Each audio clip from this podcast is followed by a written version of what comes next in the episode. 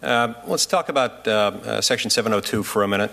Uh, Section 702 of the Foreign Intelligence Surveillance uh, Amendments Act authorizes the surveillance, um, the, the, use of U.S. signals surveillance e- equipment to obtain foreign intelligence information.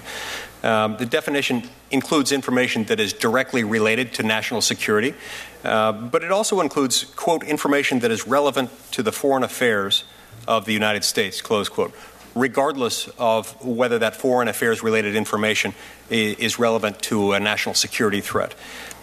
To your knowledge, uh, has the Attorney General or has the DNI um, uh, ever used Section 702 to target individuals abroad uh, in a situation unrelated to a national security threat? Not that I'm aware of. I think I could be wrong, but I don't think so. I think it's confined to counterterrorism, to uh, espionage, to counterproliferation, and well, those those are the buckets. Okay, I was so, going to say cyber, but cyber is fits within. That's where it has typically yeah. used those things. Um, uh, does it? Um, so, to your knowledge, it doesn't currently use Section 702 to target people abroad in, in instances unrelated to national security threats? I don't think so. Like a diplomat to, to find out how someone feels about a particular foreign policy issue or something. I don't think so.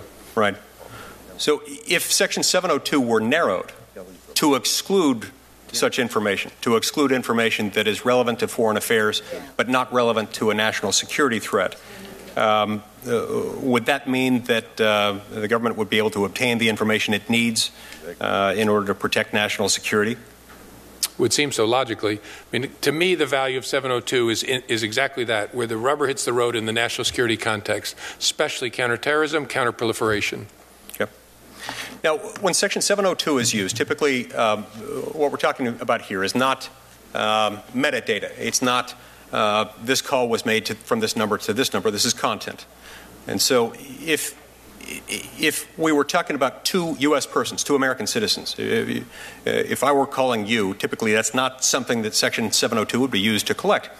But if it's uh, if it's me calling someone else, and if that person is not a U.S. person, if that person ends up being an agent of a foreign government, and if somebody has determined that communications involving that person uh, might be connected to a national security investigation, um, there's a, a chance that that communication could be intercepted. Not just the fact the call was made, but also the content of that call. Correct. That, that's what we call incidental collection. And that incidental collection um, is then aggregated. You have databases that store all of these things. And so there are lots of U.S. persons who have had communications, conversations that have themselves been recorded that are out there uh, in, in, a, in, a, database.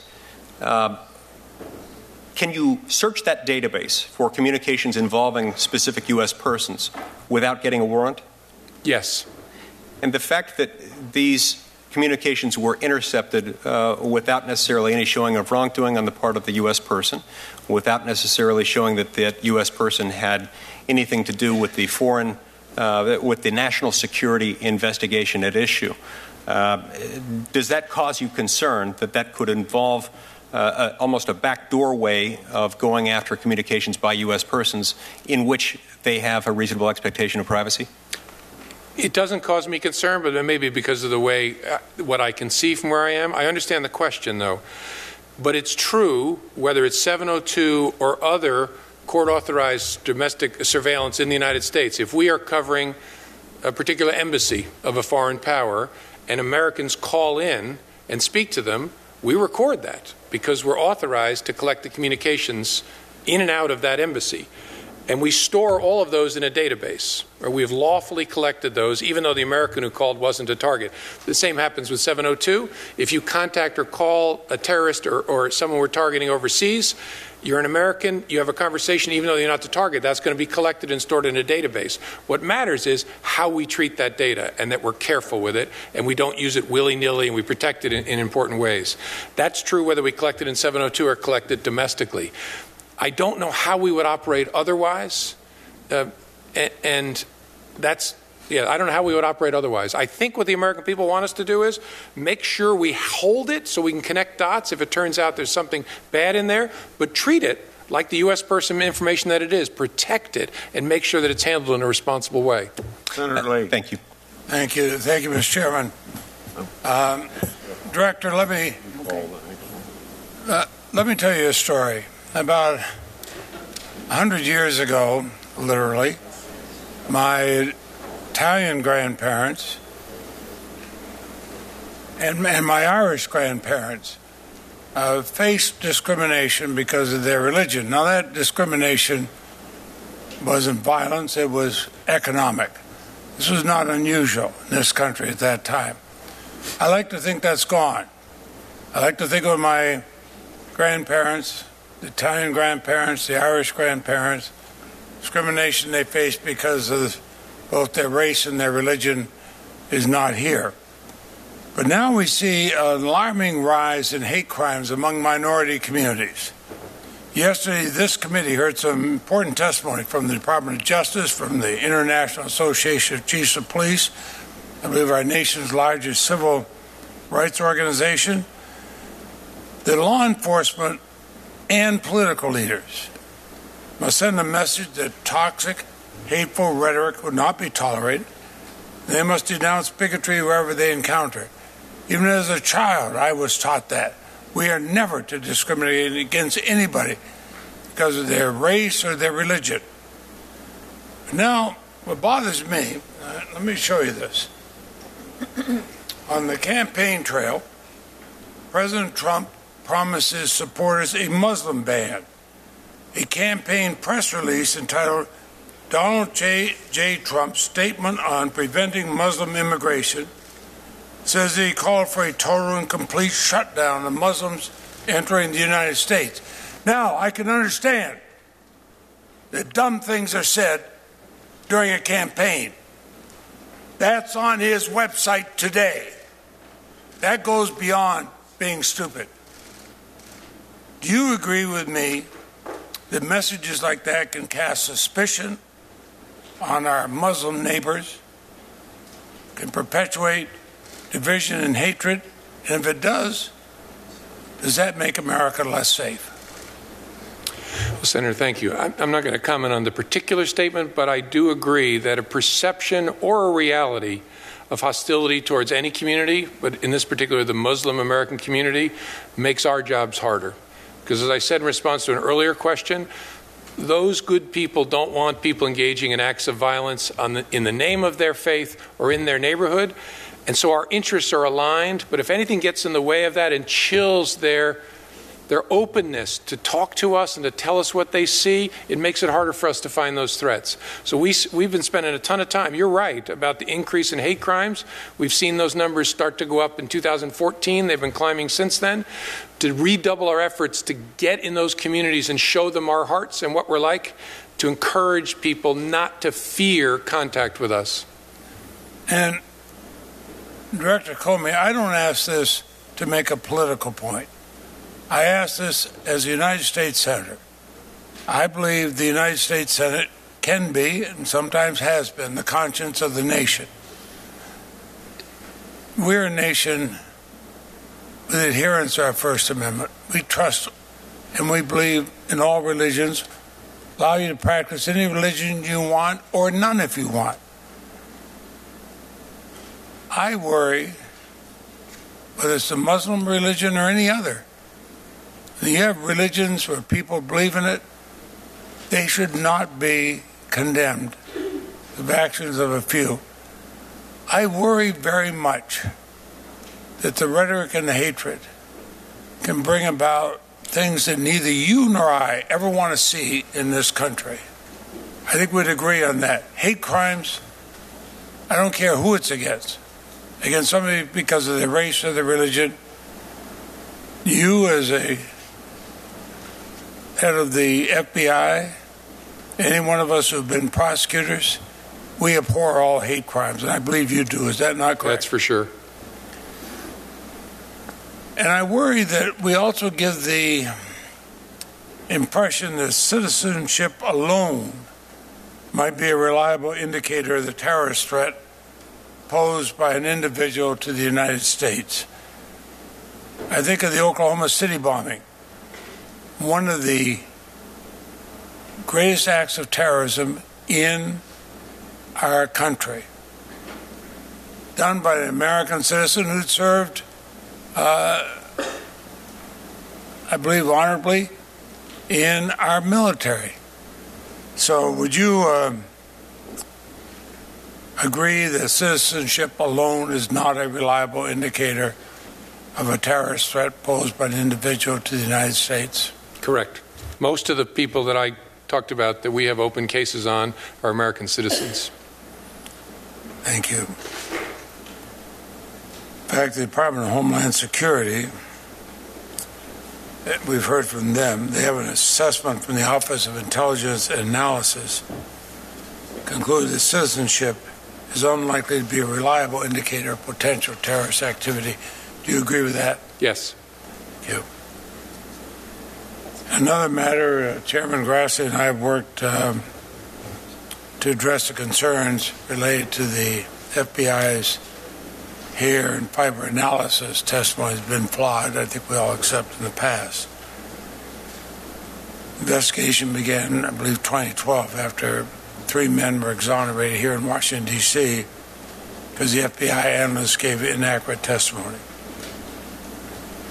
In order to review more than 3,000 cases, the FBI has reached out to uh, officers that originally prosecuted these cases, and I appreciate that. I remain concerned that cases remain closed if you don't find the transcript right away. Uh, I've asked you this question in, in writing. In any cases there where there's a missing transcript, will you commit to have an FBI conduct an in-person visit to obtain whether there was information that was used and possibly faulty analysis by the FBI that might have brought about a conviction? I'm sorry, an in-person visit. Uh, well, to the uh, prosecutor's office, whoever else may be involved, if you don't have a transcript, an in-person visit to say, okay, was what do your records show? Do you did you use analyses that may have been faulty from the FBI in bringing about the conviction? I see. Um, I I don't know enough to react to that now and commit to it now. Can I follow up with you to, to see how we're thinking about that? Will, will you follow up? I will. I've written to you. Okay, thank you. Thank you. Senator Leahy. Senator Whitehouse? Thank you. Um, a couple of quick matters for starters. Did you uh, give Hillary Clinton, quote, a free pass for many bad deeds? Uh, there was a tweet to that effect from the oh, president. No, uh, not that was not my intention, certainly. Well, did you give her a free pass for many bad deeds, whatever your intention may have been? We conducted a competent, honest, and independent investigation, closed it while offering transparency to the American people. I believed what I said. Uh, there was not a prosecutable case there. The, um, with respect to the question of prosecution for classified material, is the question of the consequences of the disclosure, i.e., the harm from the re- release or the actual secrecy of the material, considered in a prosecutive decision? In my experience, it is, yes. Because there's a great deal of material that, while technically classified, is widely known to the public, and because overclassification is a very significant problem within the executive branch, correct? Correct. And DOJ reserves prosecution for the most serious matters, in my experience. And that would have been evaluated also in looking at uh, Secretary Clinton's emails. Yes. Um, so, although they were classified, they may not have caused any harm in terms of who saw them. Well, let me not make it specific to that. There are emails that could be classified and cause no harm if they were disclosed. Yes, there are. that is the case. Um, it has been disclosed and publicly reported that there was a two day interval between the FBI interview of Michael Flynn related to his conversations with Ambassador Kislyak and then Deputy Attorney General's report to White House counsel about those calls.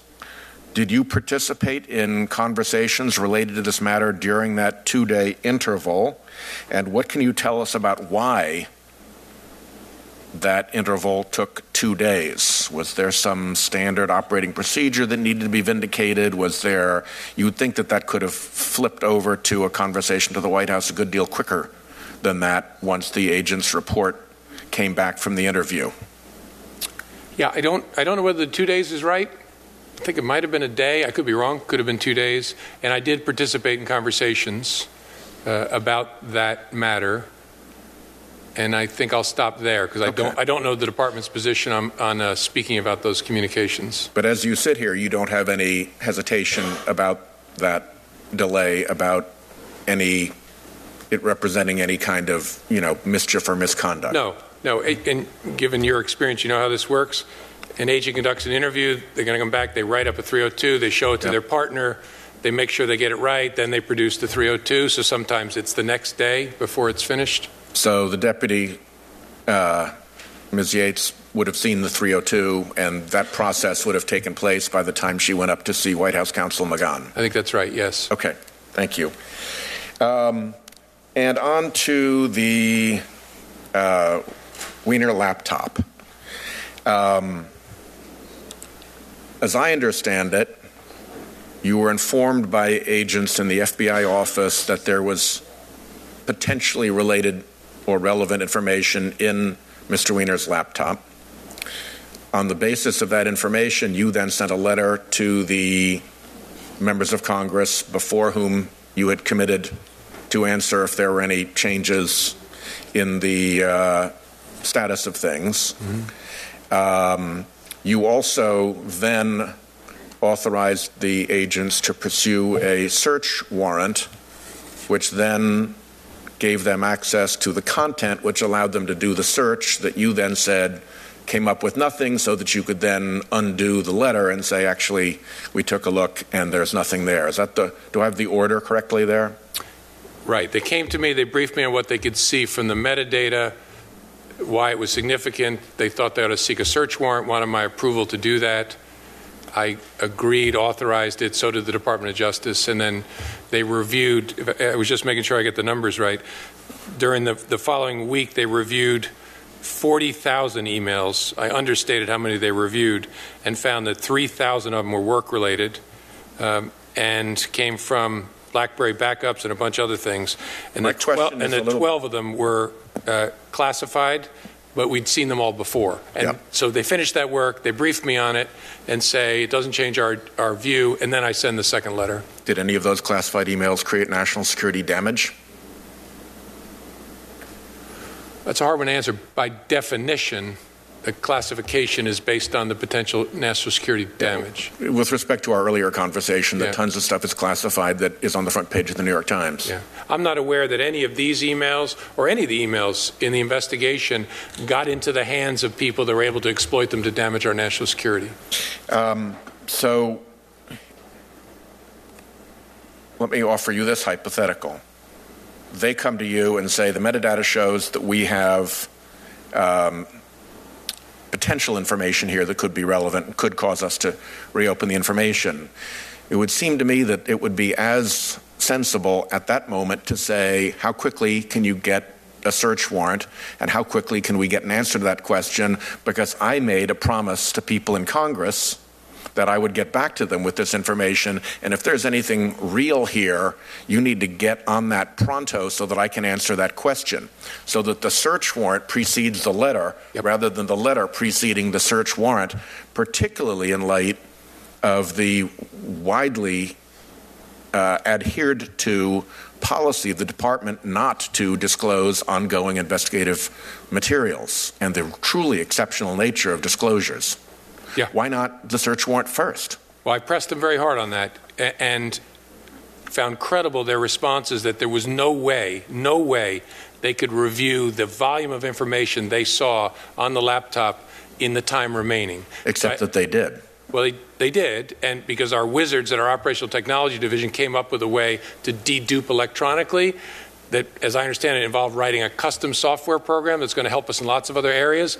But the investigative team said, sir, we cannot finish this before the election. So that, to my mind, that then made the judgment um, appropriate, the one that I made, not waiting, waiting, waiting to make the disclosure.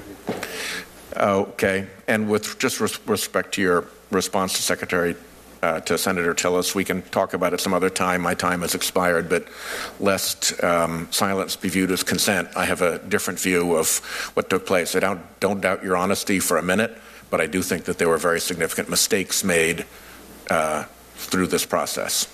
In which, in the email case? Yes. Okay. In the Hillary Clinton email case. Got yes. it.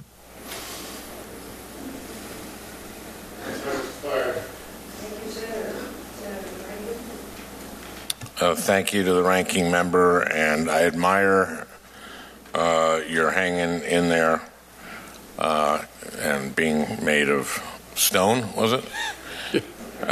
Sandstone, I think.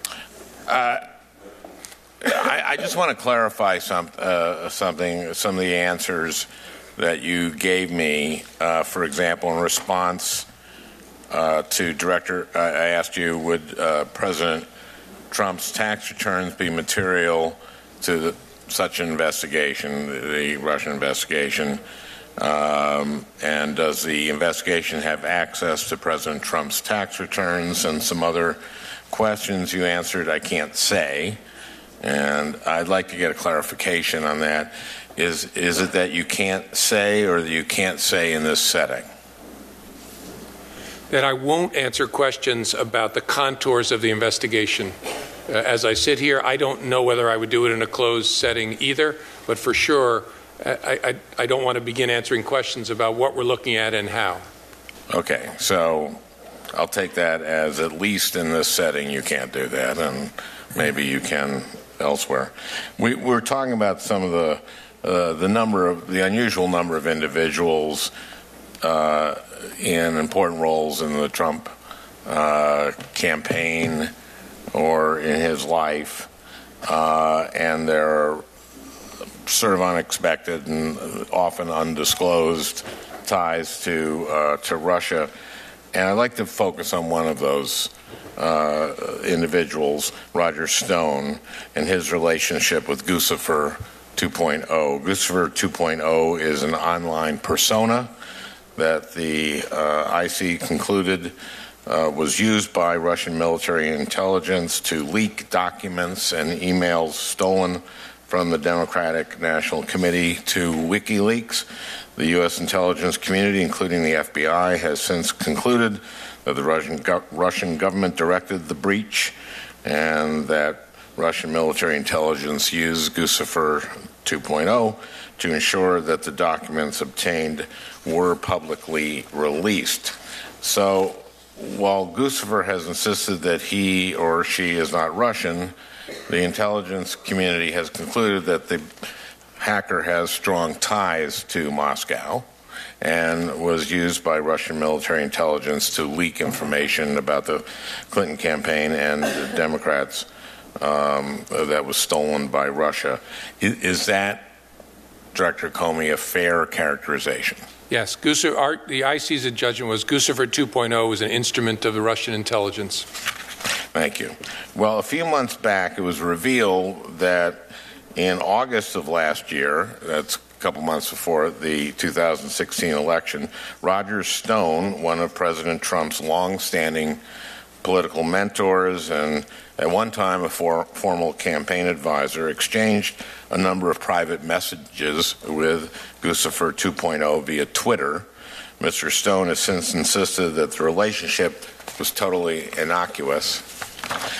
Now, in this series of messages, Guccifer 2.0 and Mr. Stone exchange a number of bizarre pleasantries. Guccifer thanks Mr. Stone for writing about him, and Mr. Stone expresses delight that Guccifer's uh, Twitter handle was reinstated after having been suspended.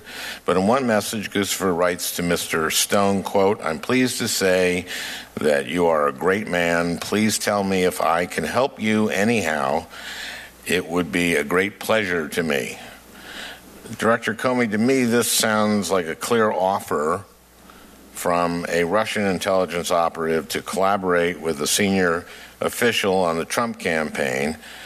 Um, is that a throwaway line or an offer to help Stone in some respect? Do we know whether any further communication between Stone and Guccifer took place? And if you can't say here or can't say in in uh, uh, but you could say in a another uh, classified environment could you make that distinction I definitely cannot say here.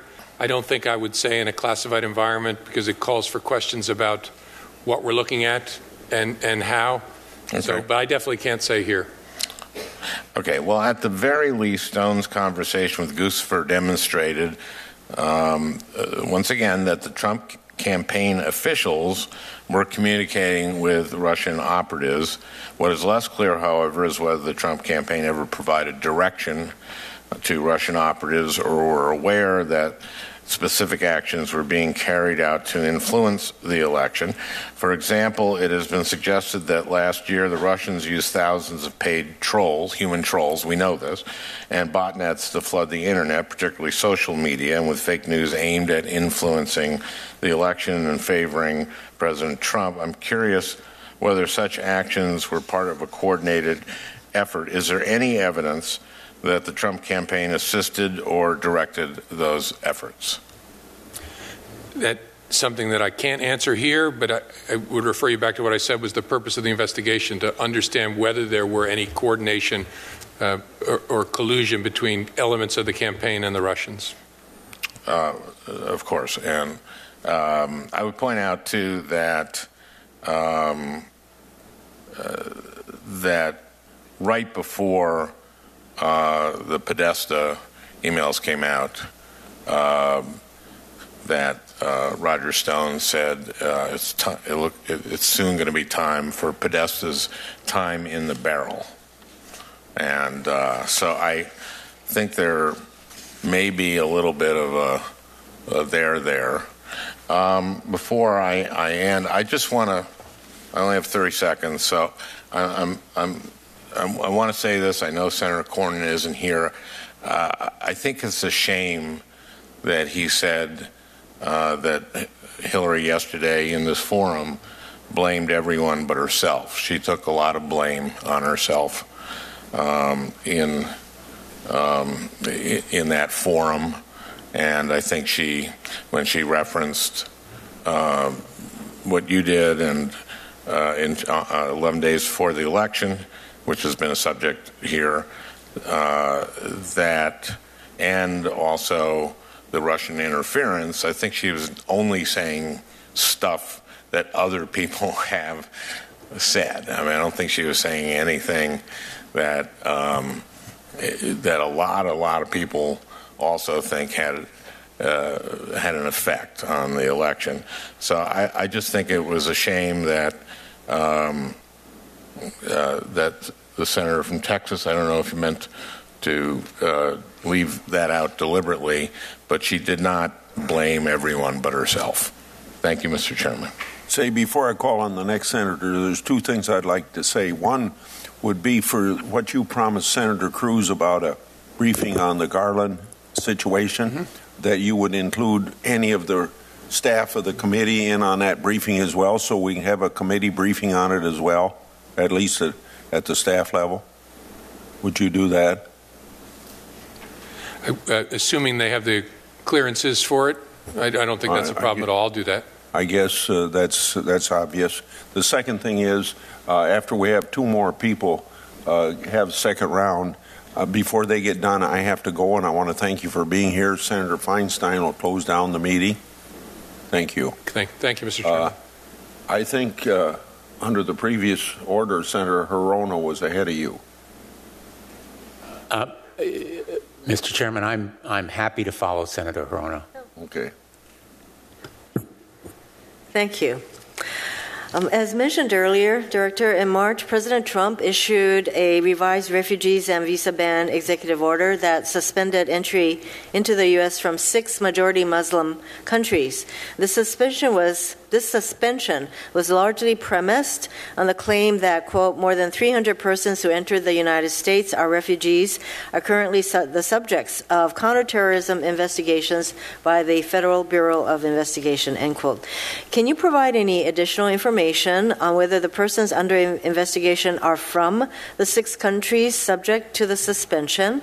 And are these persons exclusively from the six countries subject to the sus- suspension? And if not, what other countries are represented among the population that is currently under investigation? I'm, I'm sure we can provide you. What I, what I can tell you here is I think I think about a third of them are, are from the six countries. So 300, about a third of them are from the six countries. I think two thirds of those were from the seventh country, Iraq, that was not included. But, but I'll make sure my staff gets you the precise numbers, Senator. So Iraq is the only other country that was um, not among the six targeted countries? I think that's right. I- Obviously, as you ask it, I'm wondering whether I'm wrong, uh, and so I'll get you the precise numbers. But Thank I, you. I think it was refugees, about 300, about a third from the six countries, about two thirds from Iraq. That's my. Thank you. You can provide the um, information Yeah. later. Thank you very much. And can you provide additional information on the percentage of these individuals who came to the U.S. as children? I can't as I sit here. I'm sure we can get you that Can you check that? Thank you. And can you provide additional information on the percentage of these individuals who are radicalized after having been in our country for a long period of time? However, way you would describe. Yeah, that's a harder one because it's very hard to figure out when someone is radicalized and then when it happened. Uh, I'll ask my folks to think about what information we can get you on that. We'll do our best. Yes, thank you. Probably during the course of your investigation, you might be able to ascertain when they became radicalized. We, um, I'm t- uh, turning to the death threats against certain judges. Uh, we have an administration that challenges federal judges who disagree with President Trump's views. We've seen this in the campaign and during his presidency. Following Judge Derrick Watson's ruling blocking the president's revised travel ban, Judge Watson, who sits on the Hawaii District Court. Uh, Judge Watson began receiving death threats. I understand the U.S. Marshals have primary responsibility for the protection of federal judges, but that the FBI, FBI is poised to step in if necessary. Is the FBI investigating the threats made against Judge Watson? I believe we are. I was last week visited the Honolulu field office and got briefed on our work again to assist the marshals in trying to understand the threats and protect the judge. So I, I believe we are. And then in February, the three Ninth Circuit judges who ruled against the president's first travel ban also began receiving threats. Is the FBI investigating those threats? I don't know that one for sure. I bet we are, but I can't answer uh, with confidence as I sit here. So, uh, can we say that any time federal judges are threatened, that the FBI would likely be involved in investigating investigating those threats? Probably in most circumstances, the marshals have the primary responsibility. And in my experience, they very, very often ask us for assistance on our what information we may have, some of our technical resources. They're pretty darn good. But in most cases, I think we offer assistance. And are the president's continued attacks on the judiciary emboldening, uh, emboldening uh, individuals to make these sorts of threats? We're in an environment where some people might think that it's okay to issue these kinds of threats against uh, judges who disagree with the president. Yeah, that's not something I think I can comment on. Um, it's concerning whenever people are directing threats at judges because their independence and insulation from influence, whether fear or favor, is at the core of the whole justice system, which is why we take them so seriously. Yes, and, and so speaking of uh, the independence uh, of not just the judiciary, but um, I'd like you to clarify the um, FBI's independence from the DOJ apparatus. Can the FBI conduct an invest- investigation independent from the Department of Justice? Or does the FBI have to disclose all its investigations to the DOJ? Does it have to get uh, the Attorney General's consent? Well, we work with the Department of Justice, whether that's Main Justice or U.S. Attorney's offices, on all of our investigations. And so we work with them. And so, in, in, a, in a legal sense, we're not independent of the Department of Justice. We are spiritually, culturally, pretty independent group. Um, and that's the way you would want it. But yeah, we work with the Department of Justice on all of our investigations. So, if the Attorney General or senior officials at the Department of Justice opposes a specific investigation, can they halt that FBI investigation? In theory, yes. Has it happened? Not in my experience, because it would be a big deal to tell the FBI to stop doing something that without a appropriate purpose. I mean, we're oftentimes they give us opinions that we don't see a case there, and so you ought to stop investing resources in it. But I'm talking about a situation where we were told to stop something for a political reason. That would be a very big deal. It's not happened in my experience. Well, a number of us have called for an independent investigator or a special prosecutor to uh, investigate the, the Russian efforts to undermine or to interfere with our elections, as well as the Trump uh, team's uh, relationships with these these Russian efforts. And should the Department of Justice decide that there should be such a, an independent investigator or special prosecutor, and you already have an ongoing FBI investigation into these matters, uh, how and the Attorney General has already recused himself. So how would you, how would this proceed when you have the Department of uh, uh, Justice conducting or assigning an independent or special prosecutor, and then you're already doing an investigation? How would this work? Our investigative team would just coordinate with a, a different set of prosecutors. It's as if a case was moved from one U.S. Attorney's office to another. The investigative team just starts working with a different set of assistant U.S. attorneys. You don't, you don't miss a So the two investigations could proceed, but you would talk to each other. Right, it's that what you're one, investi- it's one investigation, and the strength of the justice system at the federal level in the United States is the prosecutors and the agents work together on their investigations. And so the investigators would disengage from one prosecutor and hook up to another and just continue going. So, in the investigations that you're currently doing um, on the Russian interference and the Trump team's uh, relationship, uh, are you coordinating with uh, any U.S. Attorney's office on Yes, those well, investigations? T- uh, Two sets of prosecutors, Main Justice, the National Security Division, and the Eastern District of Virginia U.S. Attorney's Office. so, should the AG decide to go with a special prosecutor, then you would end your uh, engagement with these other two entities and, and work with the uh, DOJ Well, I could a special yeah, prosecutor. Potentially, or it could be that in some circumstances, an attorney general appoints someone else to oversee it, and you keep the career level prosecutive team. And so to the prosecutors and the agents, there's no change except the boss is different. If I could just ask one more follow-up question. So the, does this, has this happened before where you're doing an investigation and the Attorney General uh, appoints a special prosecutor to conduct the same investigation? It happened to me when I was in what I thought was my last job ever in the government as Deputy Attorney General. And I appointed Patrick Fitzgerald, then the U.S. Attorney in Chicago, to oversee a very sensitive investigation involving allegations that Bush administration officials outed a CIA operative. And so what happened is the team of agents that had been working for uh, up a chain that came to me was just moved over and worked up under Patrick Fitzgerald. Okay, thank you. So it happens. Thank, you, Madam Chair. Last but far from least, Senator Blumenthal. Thank you, uh, Madam Chair. Uh, to take the analogy that you began with, I think we're at the end of the dentist visit, uh, or toward the end of it anyway. And uh, fortunately, there's no unlimited time that uh, the last questioner can take. My dentist sometimes asks questions too. to, to pursue the line of questioning that Senator Hirono just, just finished, uh, there is abundant precedent, is there not, for the appointment of a special prosecutor. In fact, there are regulations and guidelines for the appointment of a special prosecutor. Yes. And that has happened frequently in the history of the Department of Justice. You mentioned one in your experience.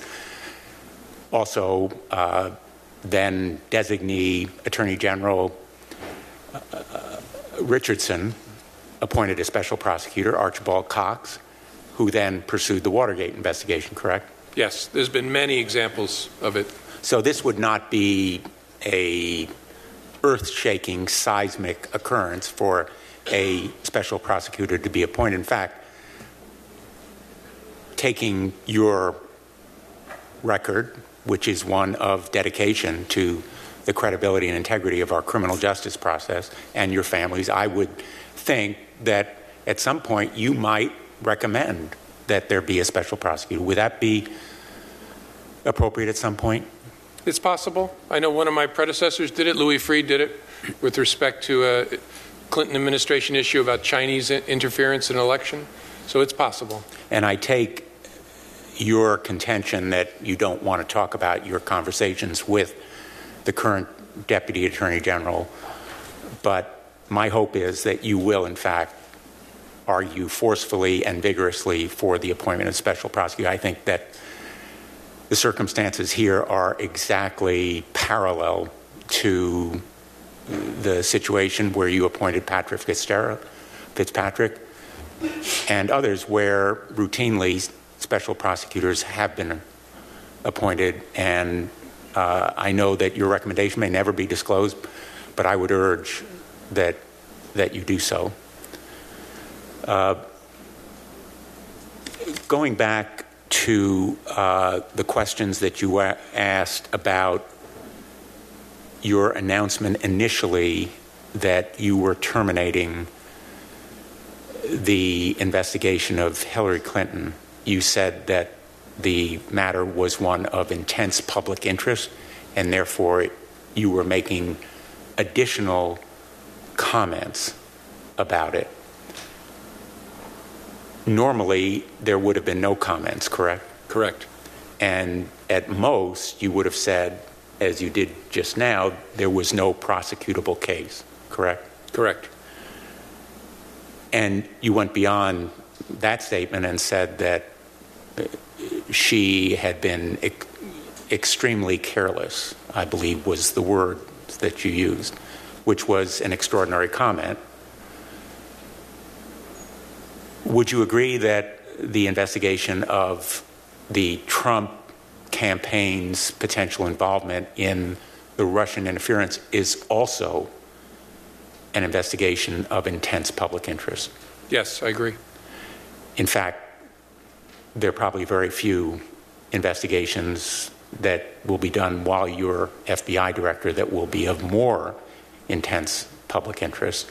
And my question is will you commit to explaining the results of the investigation at the time when it is concluded?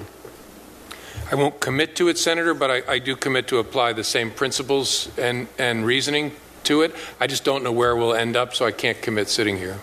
But you would agree that as the FBI director, you would need to go beyond simply saying there's no prosecutable case or there is a prosecutable case. Potentially.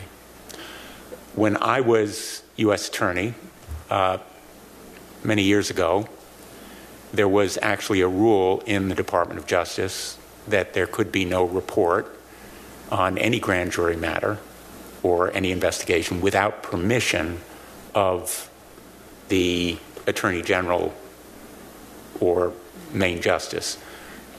I don't know whether that rule still applies, but speaking more generally, do you think it's a good idea for prosecutors or yourself to be able to comment in some way to explain the results of an investigation? Not in general, I don't. I think it, I think it's important that there be, as there has been for a long time, a recognized exception for the exceptional case. I referred to the IRS uh, alleged targeting investigation, which was also of intense public interest, and then I actually had someone prepare for me a chart. The department has done it infrequently, but done it a dozen or more times in the last five, ten years. It ought to be reserved for those extraordinary cases, but there are times where the public interest warrants it. With respect to the investigation ongoing into the Trump associates' ties to the Russian meddling, has the White House cooperated? With the investigation, Correct. it's not something I'm going to comment on. Have you had any requests for immunity from anyone potentially a target of that investigation? I have to give you the same answer, Senator. Would you tell this committee if there is a lack of cooperation on the part of the White House? I won't commit to that. Isn't there, again, another reason for there to be a special prosecutor? Because who would you complain to? The Deputy Attorney General? If there were a lack of cooperation on the part of the Trump White House? If there was a challenge with any investigation that I couldn't resolve at, at the uh, working level, I would elevate it to the Deputy Attorney General, whoever was in charge of it. But the Deputy Attorney General is appointed by the President, correct? Correct. Isn't that a inherent conflict of interest? It's, it's a consideration, but also the nature of the person in the role is also a very important consideration. I think we're lucky to have somebody who thinks about the justice system very similar to the way I do and Pat Fitzgerald does and the way you did. And let me um, ask again to just clarify a question that uh, Senator Hirono asked. The career prosecutors so far involved are in the National Security Division in Main Justice and the Eastern District of Virginia, United States Attorney's Office, correct? Correct. But the decision about prosecuting would be made by their boss, I think is the word you use, correct? Correct. And that would probably be, right now, the Deputy Attorney General, correct? Correct. In a matter of, of, of uh, complexity and significance, the decision, ultimate decision in practice is almost always made at the highest level in the department, which would be uh, Rod Rosenstein. Uh, and let me ask uh, one last question, unrelated. Uh, you were asked by Senator Leahy about targets of investigation. I think your comment was that there were more citizens currently under investigation for potentially terrorist violence or extremist violence than non citizens. Is that correct? Correct. In terms of sources of information, are there many non citizens who have provided such information? Yes. And are a large number of them undocumented residents of the United States? I don't know what percentage. I'm sure some significant percentage are. So, cooperation from them is important, and the fear of apprehension, of roundups, of mass detention would be a significant deterrent for them, would it not?